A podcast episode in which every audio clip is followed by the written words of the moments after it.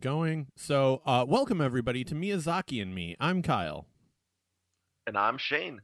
And in this episode, we are finally going over the inspiration for this podcast, the movie that kind of started it all for us Howl's Moving Castle. You know how you build something up in your head for years and years because it's like at the time it's just so so great it's so good and and you just you keep telling yourself like how amazing this thing is and then years later you get to watch it again and you get to sit there and you realize this is nowhere near as good as I thought it was. Like I don't know what I was thinking back then. This Uh, is not what happened here. This was amazing. Okay, I was really like if we did a video podcast version of this and uh for those of you asking no we're never going to do that. Um uh you if you saw my face during Shane preluding that I was like Oh no, this is going to be awkward. I really liked this movie. Please say he doesn't hate this thing now. And it's like, "Oh, okay, good. Good." Uh It's like, "Oh, good." definitely don't hate this uh still stands up as one of my top five favorite movies all time i think Uh it it was I I liked it a lot. I I don't think I'd rank it that high, but it was it was very much um it's it's in my top 5 of the Ghibli movies for sure. So Yeah. well with my rankings i mean it gets the combination of the nostalgia factor as well as how good of a movie it is Yep. you know because there's there's movies that that you're gonna love that you know if you saw now you'd be like that's a really good movie but you wouldn't necessarily put it like way up there uh um, because other things have done it or other things have have done something similar done something better or taken what they've done and run with it um i feel howl's is was the first movie sort of like this for me Okay. and I, I, I mean, it's it's. I guess it wasn't, but it, I, I don't know. I don't know how to best to put it. I, I just it it just has such a, such a place in my like. This was the movie when I worked at AMC theaters. Uh, this came out at when I worked at AMC theaters that I would sneak off and watch. Uh, while while working, like like I would be like, oh, I'm gonna go clean theater five, and then really I'd walk into theater six and watch and you watch know another 20 minutes Yep. of Howls. No, that makes sense. I I you got to appreciate that hustle when you when you're working a job like that of like, "Nah, I'm going to I'm to go do this thing uh just so I can watch this movie for a little bit." Yep. Uh Did that with this, and then uh, I also did that with Rent. Of course you did that with Rent. Um Yeah. What anime and you're like you're into anime and musical theater. Who would have guessed? Uh but so that combination would happen. This movie was released in Japan November of 2004. Uh, some other notable movies that came out in 2004 uh, were uh, Ghost in the Shell 2, Home on the Range, uh, Lion King One and a Half, uh, The Polar Express, Shark Tale, uh, Shrek 2, SpongeBob SquarePants, and the uh, actual eventual winner of the Academy Award for this year uh, for Best Animated Feature, The Incredibles. Oh, sorry, I, I'm going to go out on a limb and say that Howl's Moving Castle was the best movie of that year. I know that The Incredibles won it, and I know a lot of people hold The Incredibles near and dear in their hearts. It's a very good movie. Uh, uh, it's it's a solid one B, but like out of all those names, like until you said The Incredibles, I was like, man, what a bad year for animation. yeah, yeah, it's like well, yeah, it's like when when after Howl's like in before mentioning The Incredibles, the next best movie is either Polar Express or Shrek 2. It's like, oh. Um, but oddly enough, because of its U.S. release being delayed a few months, uh, this was not eligible for the 2004 Academy Awards. It was nominated against the 2000 um, for 2005 and did not win. Uh, because it basically. yeah. It basically got uh, we got the lifetime achievement uh, Oscar for Wallace and Gromit. Uh, Curse of the Were Oh, Rabbit. cool. Yeah, I mean it's fine. It's it's I get it. It's it's the the claymation style that that Yeah. Wallace and Gromit does is so unique and well, and when they did it, it was unique. I mean, obviously they've they've used it a lot since then. You know, Chicken Run. Uh, but uh, it's it's just not as good of a movie. Yep the the year it was nominated, uh, there were only three nominees for best animated feature, and it was Wallace and Gromit, Curse of the Were Rabbit, Howl's Moving Castle, and Tim Burton's Corpse Bride. Ooh, also kind of a rough year. Corpse Bride Yeah. was fine. Yeah, exactly. Uh, on the on the television side in our animation timeline, uh, this was uh, the season of uh, Drawn Together. Uh, this was when they transitioned over Okay. to to uh, Justice League Unlimited. And 2004 was the first year uh, for the first season of Venture Bros. Oh, okay. So that's a good year for television Yeah. uh, animation then. Um, and and the start of the second series of uh, Yu-Gi-Oh. Uh, I I uh, reveal my trap card. Uh, Sure. I, I have nothing else to say there. I was like, I've Blue bar- Eyes White Dragon. I know. bar- I've barely ever watched that. Um, of those, the thing that I definitely have watched the most was Justice League Unlimited. Uh, shocker to everyone. Yeah. Uh, but yeah, let's get into uh, Howl's Moving Castle itself, and you know we had our little you know preamble there, but uh, I think we we can safely say we both liked this a lot. Um, and uh, Yeah, a little bit.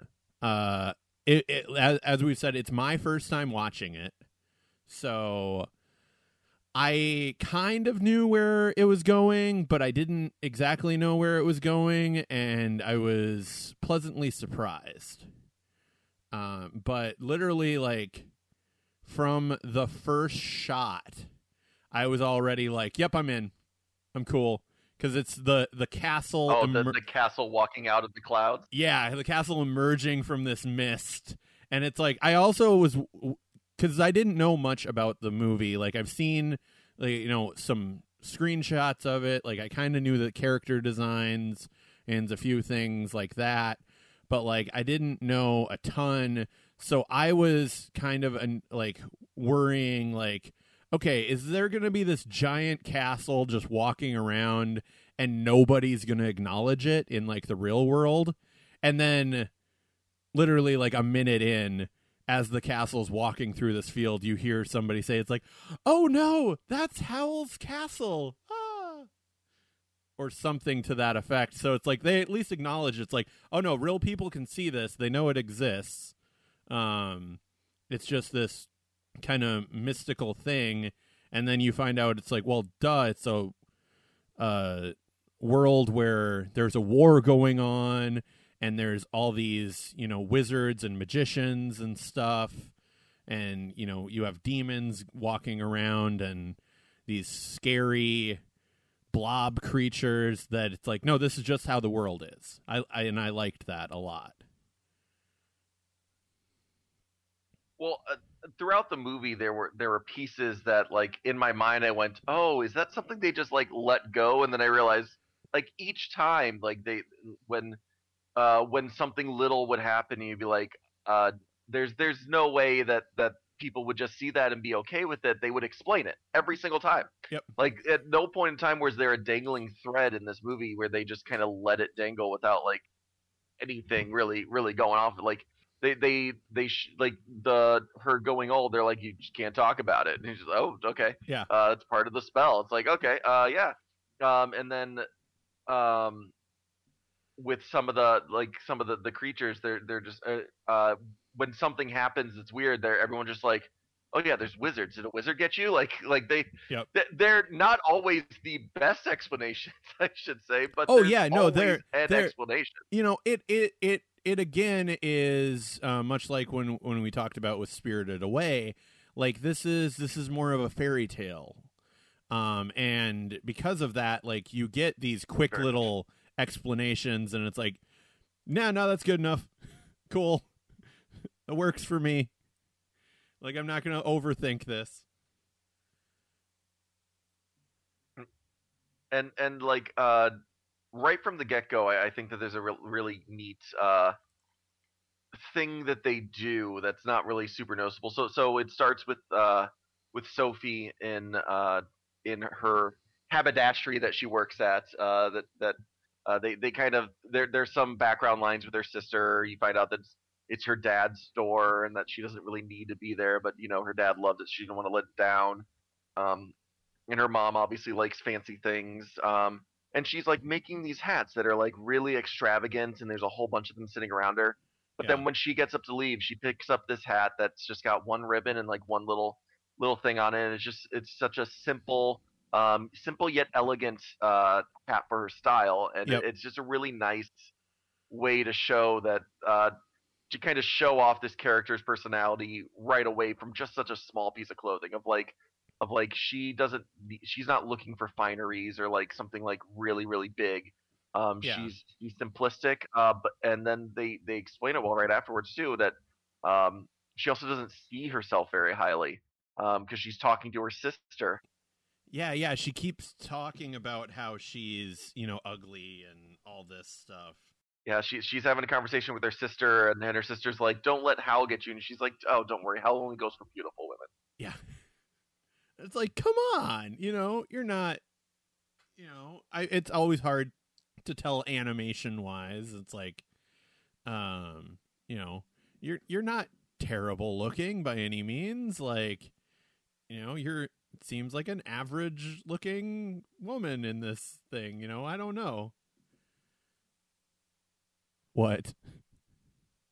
there was one of the creepiest lines ever pretty early on in this uh, movie too and that was as she's walking through the alley and is accosted by these two soldiers um, and and one of them walks up and he goes oh your mustache is scaring her and he goes oh i think she's even prettier when she's scared and i'm like what is going on right yeah, now no, no, I, Like, no, I, no, I, no. Did, I did not like that at all. Um, but uh, actually, I and and that uh that scene I wanted to talk about because yeah, you have this like unnecessary like it's just enough of like okay, we've got these guards, these soldiers in town to preface and figure out it's like okay, there's a war going on. Like we know that to establish that. Um, but then even if I had not known that what the character design looked like, as soon as Howl walks up, I'm and like that first scene with him kind of de-escalating that situation and kind of getting her out of there, I'd be like, "Yep, no, this is the main character of the movie. Like this is Howl." Like I knew it right away. Yeah. Um, then we get some magic-y stuff I with, should ask, with uh, him. Uh,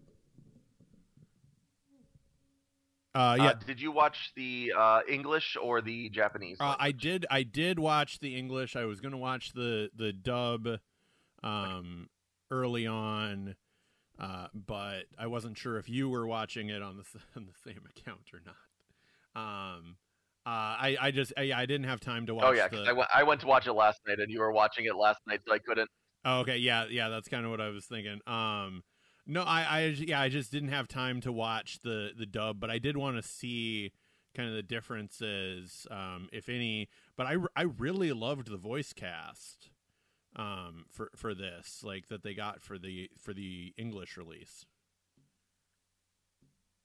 Oh, okay. You said you said I really want to watch the dub, so I was just like, so you watched the Japanese language? Okay, No, so you yeah. you watched the you did Oh, watch yeah, the no. dub, you didn't watch. watched. Yeah, yeah. Okay. Um, Um, fun fun fact about the voice cast, and right away, I mean, obviously it was Christian Bale. You could tell it was Christian Bale right off the bat. Yeah. Um, he begged to be in this movie and said he would literally play any character. Once he saw it, the movie originally, uh, there was a there was a showing uh, that that he went to, and he loved the animation. He loved it. He begged to be in the cast and said he said he didn't care which character he played, he would be in it. And then they cast him as Howl. So good. I'm I'm sure that's what he wanted, like was leaning towards. But yeah, like he he actually would have been kind of fun as uh as Calcifer too, you know. But uh, I think I, mean, Billy Crystal was great I- as yeah, like that. That was the thing. I was like, I think, um, even though I I do know someone who has literally been yelled at by Billy Crystal, like uh, Calcifer, I think you need uh, Billy Crystal's tone to get some of the harsher lines that he says uh, to play off as comedic. Um, whereas I think like if it was if it was Christian Bale as Calcifer, like for example, like Calcifer could have come off too mean. Yes, for sure. Um, now that you've seen this movie, you can see that, that you know I, I want to get a Calcifer tattoo. Um, oh yeah, yeah. you can see that him and the soot sprites uh, would be kind of the the idea. I Uh, yeah, I so, I almost yeah, I almost thought the soot sprites were gonna pop up, uh, just because like it seemed uh pretty, uh, pretty easy like it transition. should. yeah. Um, but yeah, like I I can see where you put those two uh character types together for sure.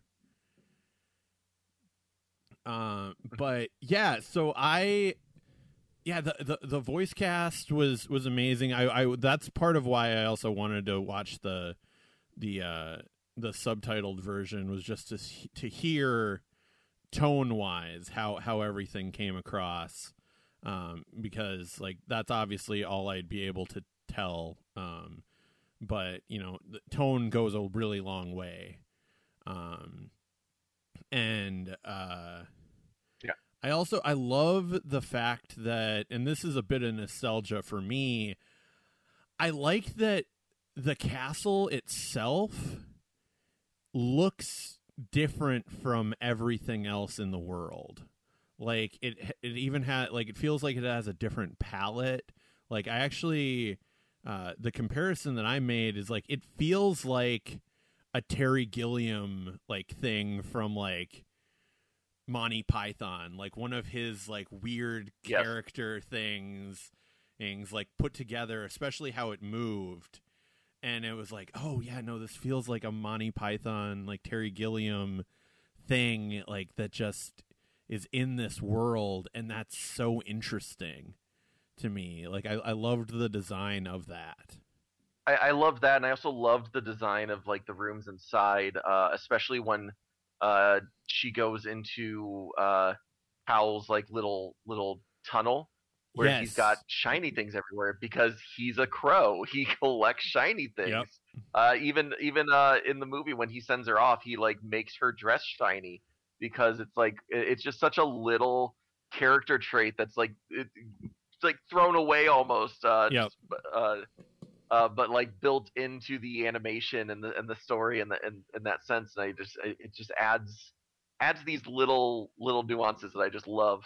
Um, same thing with uh with the way that she would age and de-age, uh, even in little moments like throughout the movies, like stuff that that like there were obviously big ones where you'd see her age and de-age that were like very prominent, Yep. but then like the, you know even even throughout a scene you'd see her like very very haggard and then like a, just still really old but less haggard and then back Yeah. to like really because you can you can tell that it was like tied to her emotion and the way that she was feeling at the time yeah, when yeah, and, and uh, I, with it. yeah, and I like how they they also did that with the uh, like not only physically how they did that like because there there were some that like when when she would fall asleep um she definitely was like just her younger self when she's asleep.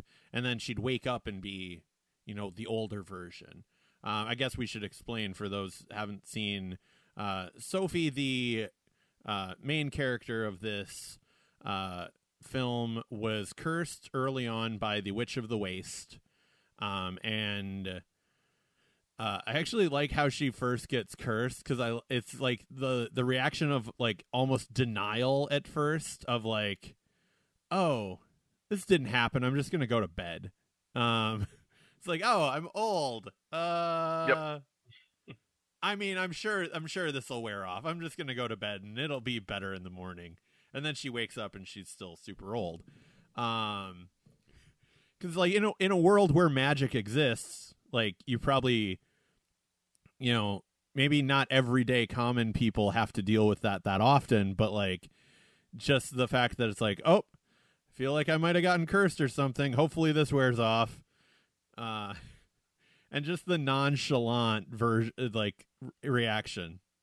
Go yeah, ahead. and they hit it a little bit right before that too when she's talking to her sister because she floats down to the balcony at her sister's place, yeah, and her sister comes up and she's like, "They just told me you floated on the balcony." She goes, "Oh, so that wasn't a dream." Like, like it just, yeah, just that's true. such like just like as it's common enough that it, it could happen, uh, but it's uncommon enough that they're like, I mean, that shouldn't happen to me. yep. Um, so I love that you can literally say this entire movie is about your main character trying to recapture their youth. Cuz that's what Sophie's trying to do is trying to break this spell to become young again. And it's like, "Oh, that's actually really cool for an animated movie." You know, especially as you watch it when you're a little older. You know, that's interesting because I never saw it like that. Like the six times now, six times that I've seen it fully through. I mean, I've seen way, way more uh, Yeah. bits and pieces of it, but I've never saw it as like her trying to recapture youth.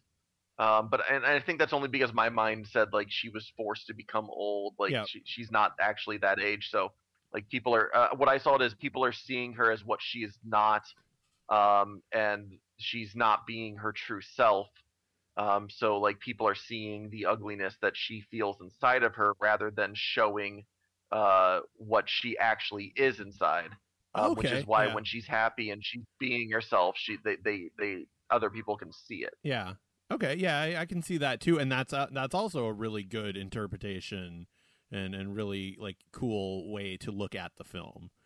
Um, which that's that's part of like kind of the note of you know, I mean, you know, a great movie doesn't need to make you feel and think about those like loftier like like storytelling goals, but like when they can, that just makes it like f- hit even better, you know? And it's like, oh yeah, no, like that those are both really cool like ways to interpret the mo- interpret the movie. Um and yeah, like I I really enjoyed this and yeah, w- we were talking about uh what sparked this was the the talking about the de-aging and I liked that you know there there were the sometimes that you saw just the just her getting you know old getting younger completely the voice changing which was also a nice touch. Um and then you also had um towards the end like it's almost like the curse was taking hold a little more of the fact that you know cuz she she would change and her hair color would change as well. But then towards the end it kept with the like more silver or gray um each time even though she would change to be to being younger um so so that was really interesting as well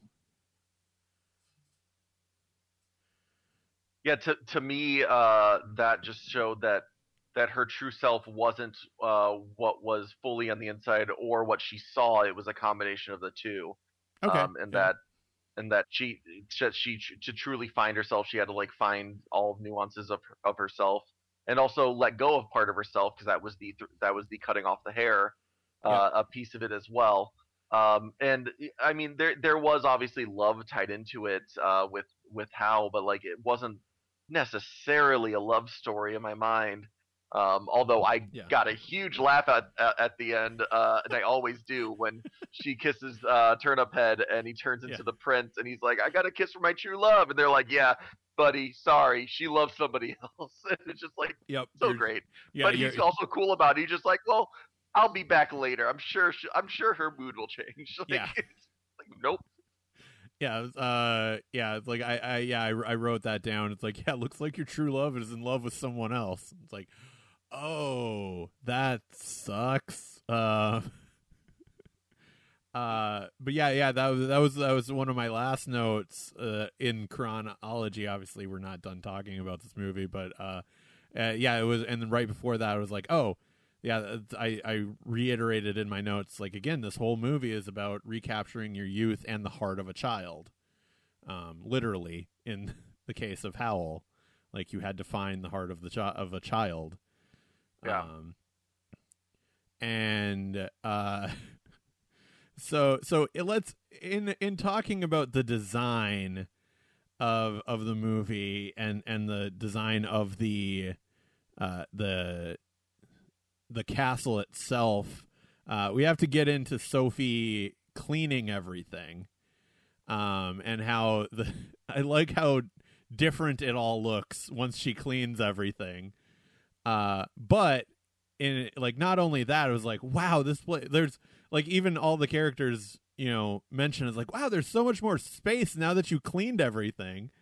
Um and then uh she also cleans howl's bathroom which i'm sure you got a kick out of with you know me as your friend um the fact that she changed his shampoo Oh yeah, when he thought he was hideous when he becomes a ginger. yeah thanks i was like oh come on he's so he's so hideous so and he's like hideous, I'm redheaded. Which, like, all right. So here's the thing, because I, I, at this point in time, I was like, uh, because Sophie can control Calcifer a little bit. Um, Sophie can. It feels like did she change his hair, like from red to to black, um, or was that just an effect that Uh, Uh, happened? it- to me, it appeared that it was his sadness. Okay. Um, because that also, my note in all caps is just Howl is emo. Um, Yep. because Yep, 100. percent because he, is, you know, and also this is in in him throwing the fit about he's turned into the redhead. And um, and it's the worst. And I I wrote it's like I'm sorry, Howl. Um, he's he's calling the spirit of darkness, and I I think it's Calcifer or Markl. That's an L. That makes sense. Future Man. Just call him Future Yeah, Man. I know, right? Uh, so so so I can't remember if it was it was Calcifer or Markl that said it's like, oh, I've seen him do this once before when a girl dumped him, That was Markl. and Yep. that's when I wrote right right after. It's like, yeah, it was like, oh, Howl is super emo. Which then, like after that, like I kind of actually wish he was the sad dog, just because like it would have been funny that you know he just turns himself into a sad puppy dog. Um, uh, when he Yep. gets called to the to the king, uh, but like that ends up being one of the the spies for kind of the eventual actual big bad. Um, and For yeah. Blythe Danner's character, yep. Uh, but yeah, yeah, and and who uh, I have a fun story about Blythe Danner as well. okay, yeah, yeah, go for it. Uh, so Blythe Danner also wanted to be uh, in this movie. Uh, she saw she went to a premiere of this in London and met uh, Miyazaki and asked him if he was single. I mean, shoot your shot, you know? Like go for Yep. it, you know? Uh yeah, no, that's that is really funny. That's nice. Um Oh, and also I I in in this uh I like that so so we get the portal for Howl's Castle and the fact that like he's got all of these like the the actual door the like black door which is wherever howl is and then like the red and green i think are are the ones that uh have like storefronts that are his like fake wizard stores. Um and i like the fact that like when they get detached those are just abandoned buildings. Like those aren't anything else. Like those are just abandoned buildings that. Just happened to be that storefront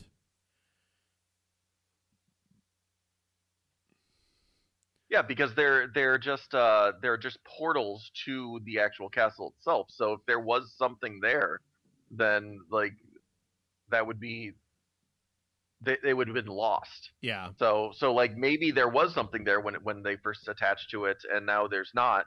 Yeah. Um, but um, I I enjoyed when when it. So so so you mentioned uh, Howl's uh, you know searching for the heart of the child and Yep. and things like that. Uh, to me, it was.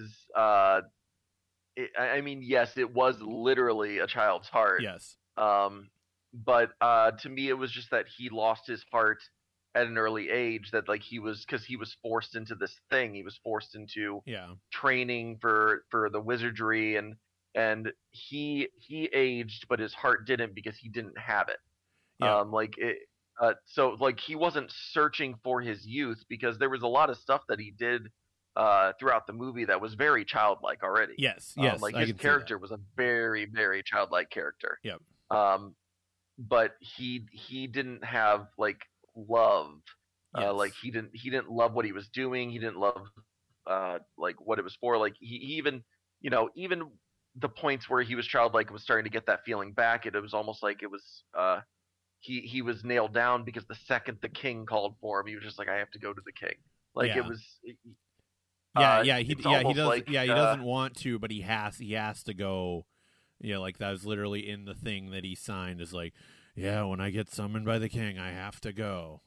Uh, I found it to be weird that, um, uh, man, I it's one of those things where I can remember the the actress but not the character. Uh, Blythe Danner, uh, Danner's character, um, uh, Soliman, Soliman, uh, Madame yeah. Sol- Soliman.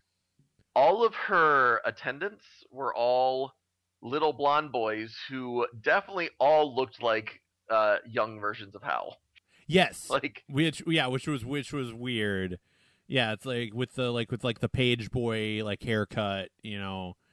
Uh, it it it reminded me very much. Uh, in speaking of uh, Justice League Unlimited, it reminded me very much of the uh, the Mordred uh, design from Justice League Unlimited.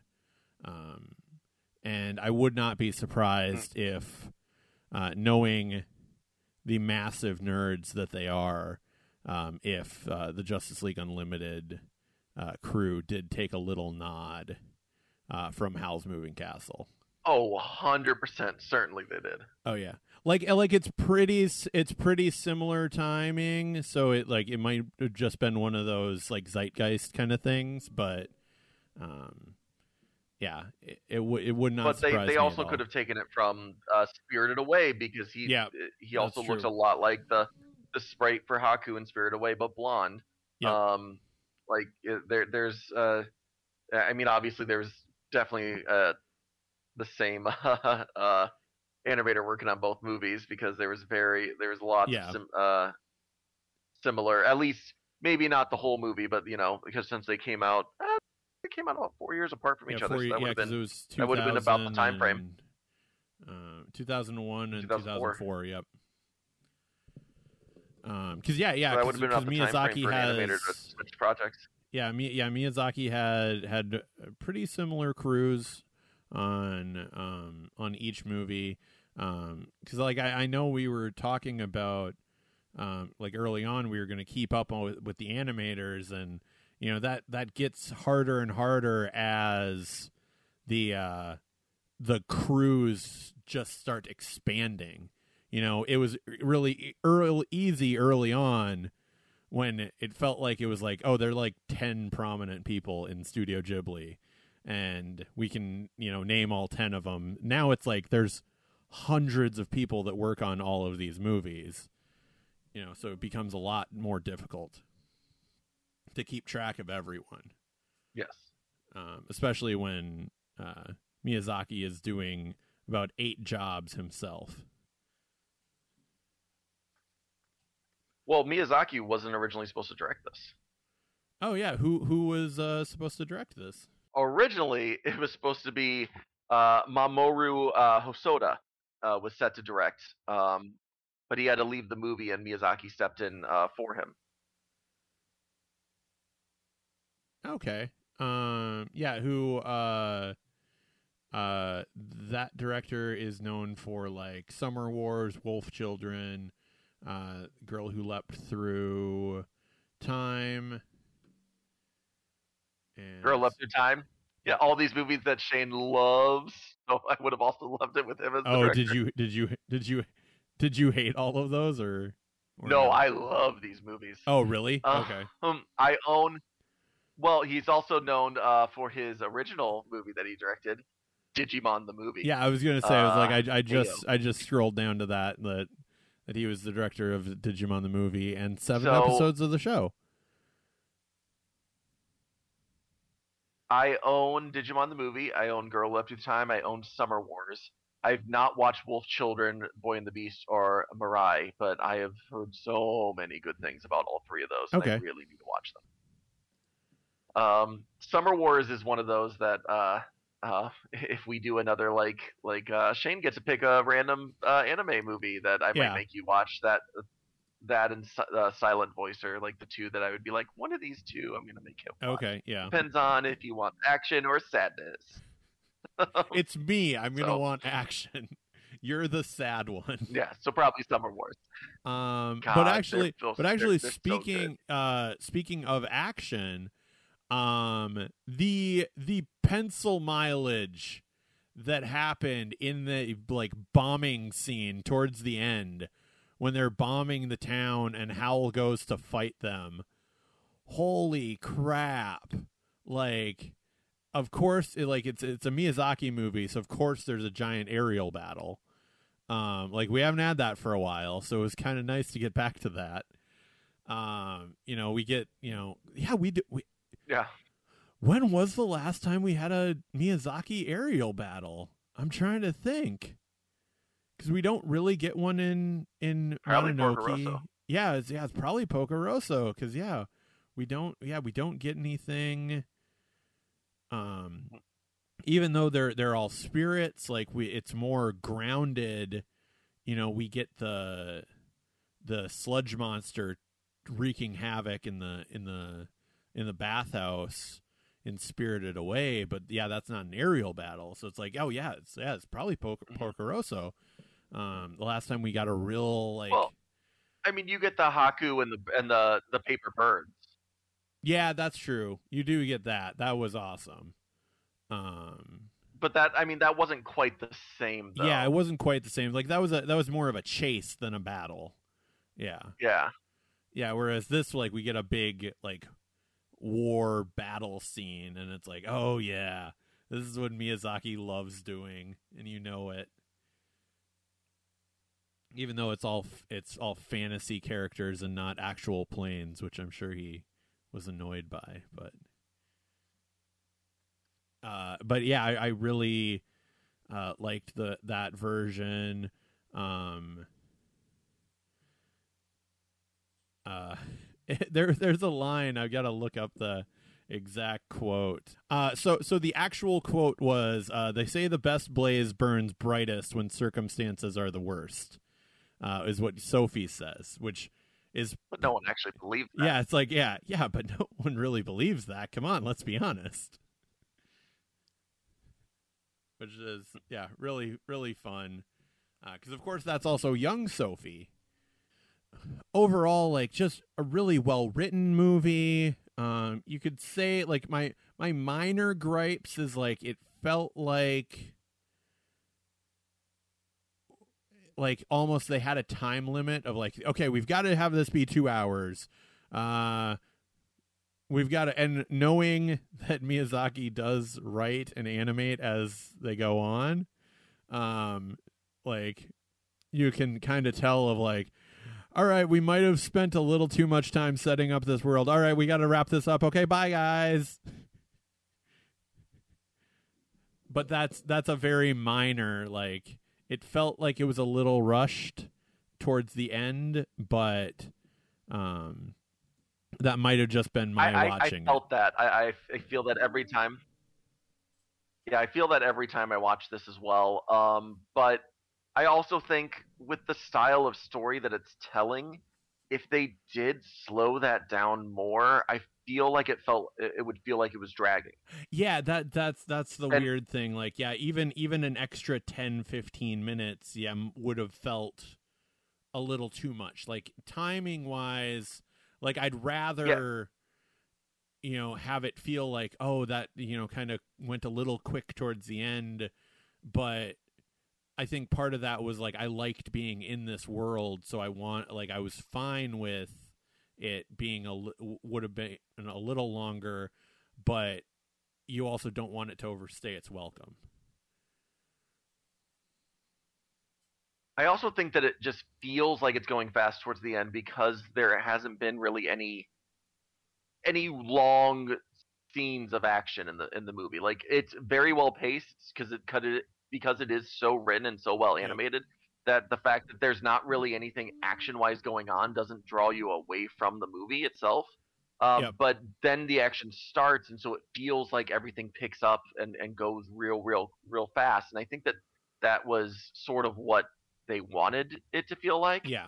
Um, they wanted the uh, everything to feel like it's going super quick once once everything started, because because then I felt like it slowed down a little bit again um, for the last like for- yeah. five ten minutes of the movie. Yeah, yeah. As, Um, as they wrap up and give, and they give the nice character moments, and I I like the fact that it almost feels like, like because we we we kind of established that it's like oh wow like Calcifer is insanely powerful. Like Calcifer is actually the one like moving the castle and doing all this stuff, and it's like oh wow. And like it's just bonded to howl somehow like and like one can't live without the other. And like since it's a fire demon you know all that stuff. Um and then sophie freeing Calcifer. And Calcifer going around like woo woo woo like going crazy. And then just coming back and being like all right guys kind of i, I kind of like you guys. I'm just gonna stick around. Like it, it almost felt like the genie at the end of aladdin of like Yep. like ah, n- you know i kind of like being here. Like i'm gonna come help out like instead. Like basically just like don't be a dick to me and Yep. and we'll be fine. And then like upgrades the castle of like nah forget this walking around stuff. Let's just fly Well, my thought on that is that he was he was unleashed. Like he's not. yeah that's they're true. not connected. They're connected in friendship, not in like like having to be forced to be connected anymore. yeah Um, and so like his power is unleashed to the point where he doesn't have to worry about how it's gonna affect the other person and vice Yeah. versa in, in a different way. yeah and and Uh, all, so, so he's able to. Yeah, and also if it is still a little bit of a symbiotic relationship, Howl is now actually really in a really good happy place. So like Howl's powers might have actually increased as well. So like Calcifer could feed off that uh, as well and Mhm. and be able to do that. Um, I did. Uh, I wrote in my notes like we almost get, and it's the first time we'll reference this movie in a while. Like it's it's a similar plot device uh, with the ring um, as like the crystal in in Castle in the Sky of like oh look this beam that's just gonna guide us to this place and it's like oh wow we kind of get a Castle Yep. in the Sky reference that's that's throwing it way back you know like we, we haven't mentioned that Yeah. movie in forever I would say that if you listen to this podcast and you haven't watched the movie, like we said basically earlier, then you are doing it wrong, and you need to go watch this movie. It is amazing. Um, it holds up. It's um, uh, so Miyazaki also wrote this movie in response to uh, the I- Iraq War. Um, okay and his uh, opposition to it. He actually said that he did, he felt like he made a movie that was kind of a um, that he was shooting himself in the foot, and he didn't use that that phrasing. Obviously, Yeah. he's against war, but he was he was shooting himself in the foot this movie because he was essentially making a movie that he knew would not be uh, accepted in the U.S. Uh, due to that. When really, I mean, especially by the time it came out in 2005, everyone Yeah. was kind of like, "Yeah, no, you're right. Yeah, no, you're right, War yeah. was wrong." it was like don't worry about at least about half the people that are uh you know in this country agree with you uh that this was stupid. Um, Yep. uh, but yeah, yeah, I, I'm I'm not surprised by that. Like, you know, he's he's always been very anti-war in um, kind of a lot of his uh, previous films. Uh, so it, it makes a lot of sense that this is kind of a response Growing up to in the that. time that he did, rightfully so. Yep. And uh yeah, it's just like especially first time watching this, you know, I was ki- I was kind of just blown away. Like part part of it is like why did I wait so long to watch this movie? Uh because it you know it's it's right in my wheelhouse like it's right there like you know Yeah. the the type of storytelling i like like you know i mean this this actually came out around uh, you know a couple years before like a movie that i love um in like stardust and like you can see like a similar type of tone um and fantastical nature and it just it happened to be animated instead of live action like Stardust. Um, but yeah, no, I just I I I was really surprised by this. Um, and now, and in slightly a plug for your other show, uh, are you now a- in watching this back? Are you now regretting uh not having Gabe watch this instead of Spirited Away? Yes, because this would have been more in Gabe's wheelhouse and, Yeah. and the same kind of style there. Uh, th- this was a more linear storyline that, uh, and it was because the original story was actually written in uh, Britain um, Okay. by a British author, because it's based off a book. Um, that this would have been something that I think he would have been able to follow more because he, I think he understands that culture a little bit better. Um, not that he doesn't understand Japanese culture, it's just that that we are more, um, as a society, we are more attuned to things that happen in the British culture than than that happen in in a lot of Eastern cultures. Um, I uh, because like that that folklore is is there for us. Yep. Um. So weirdly enough, I just looked up that author because it is uh Diana Wynne Jones, who also wrote Earwig and the Witch. Uh, the the novel. Oh, is it the same author? Yep. Um. Yeah. Yeah. Her her IMDb credit is literally four things. It was 14 episodes of a thing called Jackanory, Archer's Goon, Howl's Moving Castle, and Earwig and the Witch. So Interesting. you know, half half of her adaptations have Ah. been from Studio Ghibli. I would also say that this is a movie that rewards rewatches. Um, Oh yeah, yeah, I can catch see that. things that you you didn't catch before. It's uh, I mean, really, all Studio Ghibli movies are, are movies that reward rewatches, just with all the little things they like to add in. Yes. Um, I just think I think that this one's a little different because I think it's the complexity of the story that rewards the rewatch rather than Easter eggs. Yes, yes, I can I can see that. Um, well, because that's like like we talked about with um, in rewatching Spirited Away, the fact that we in how we watched all of these, like we saw all these little references to other Miyazaki movies and other Studio Ghibli movies in it, you know, upon rewatch. Um, whereas like this this kind of stands on its own um, a little more um i yeah especially now after this discussion like our our rankings episode will be interesting uh because i think like i i obviously know where Yeah. yours are is going to go um but you know thus far like it, to to me like it it didn't hit me the same way as princess mononoke did but i think that might be a similar um that might be a similar like that little tinge of nostalgia that I have from Princess Mononoke in being like my first Ghibli movie um might be like cuz it, it's almost like I'm chasing that feeling more like that I saw that I, that I felt when I first saw that movie. And that's that's such a hard feeling to to go get past you know and surpass.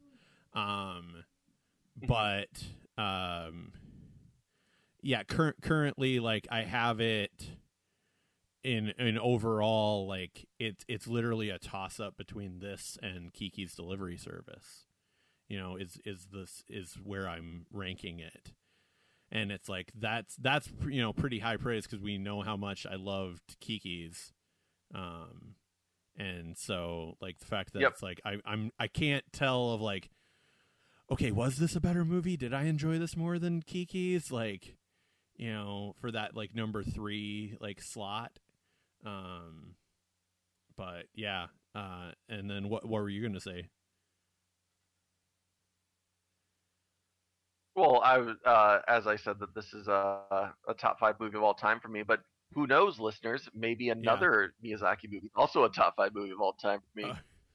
I, I'm a I'm a big anime nerd. I love all these movies. that's true Maybe. you do Hmm.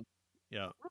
Um but yeah, uh so so uh I guess this was a little longer of an episode, uh but that that's okay cuz we actually had a ton of fun uh talking about this movie and yeah, if you if you haven't watched if you haven't watched Howl's Moving Castle, go do that. Uh do that and then, you know, come back and listen to this again. I don't know. Um but yeah, Shane, what's what are your other plugs? Yeah. Uh, yeah. So check out uh, uh, the most recent podcast of mine that's going to come out is uh, this past Saturday. A new episode of the Animaniacs popped up.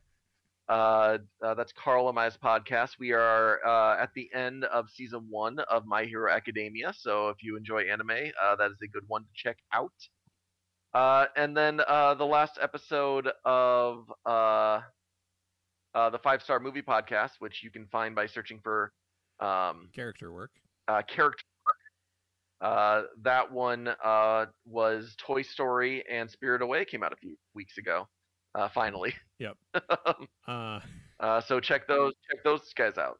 with me uh you can uh podcast wise uh we are still in the process of recording the next uh batch of episodes for hello sweetie uh and when uh those are when we're able to record those those will come out um on the off weeks from this podcast and uh, you can see my weekly vlog on uh, YouTube at Knocked Out Films, and everything else on social media follow Knocked Out Films. And thanks for listening. Be good to each other.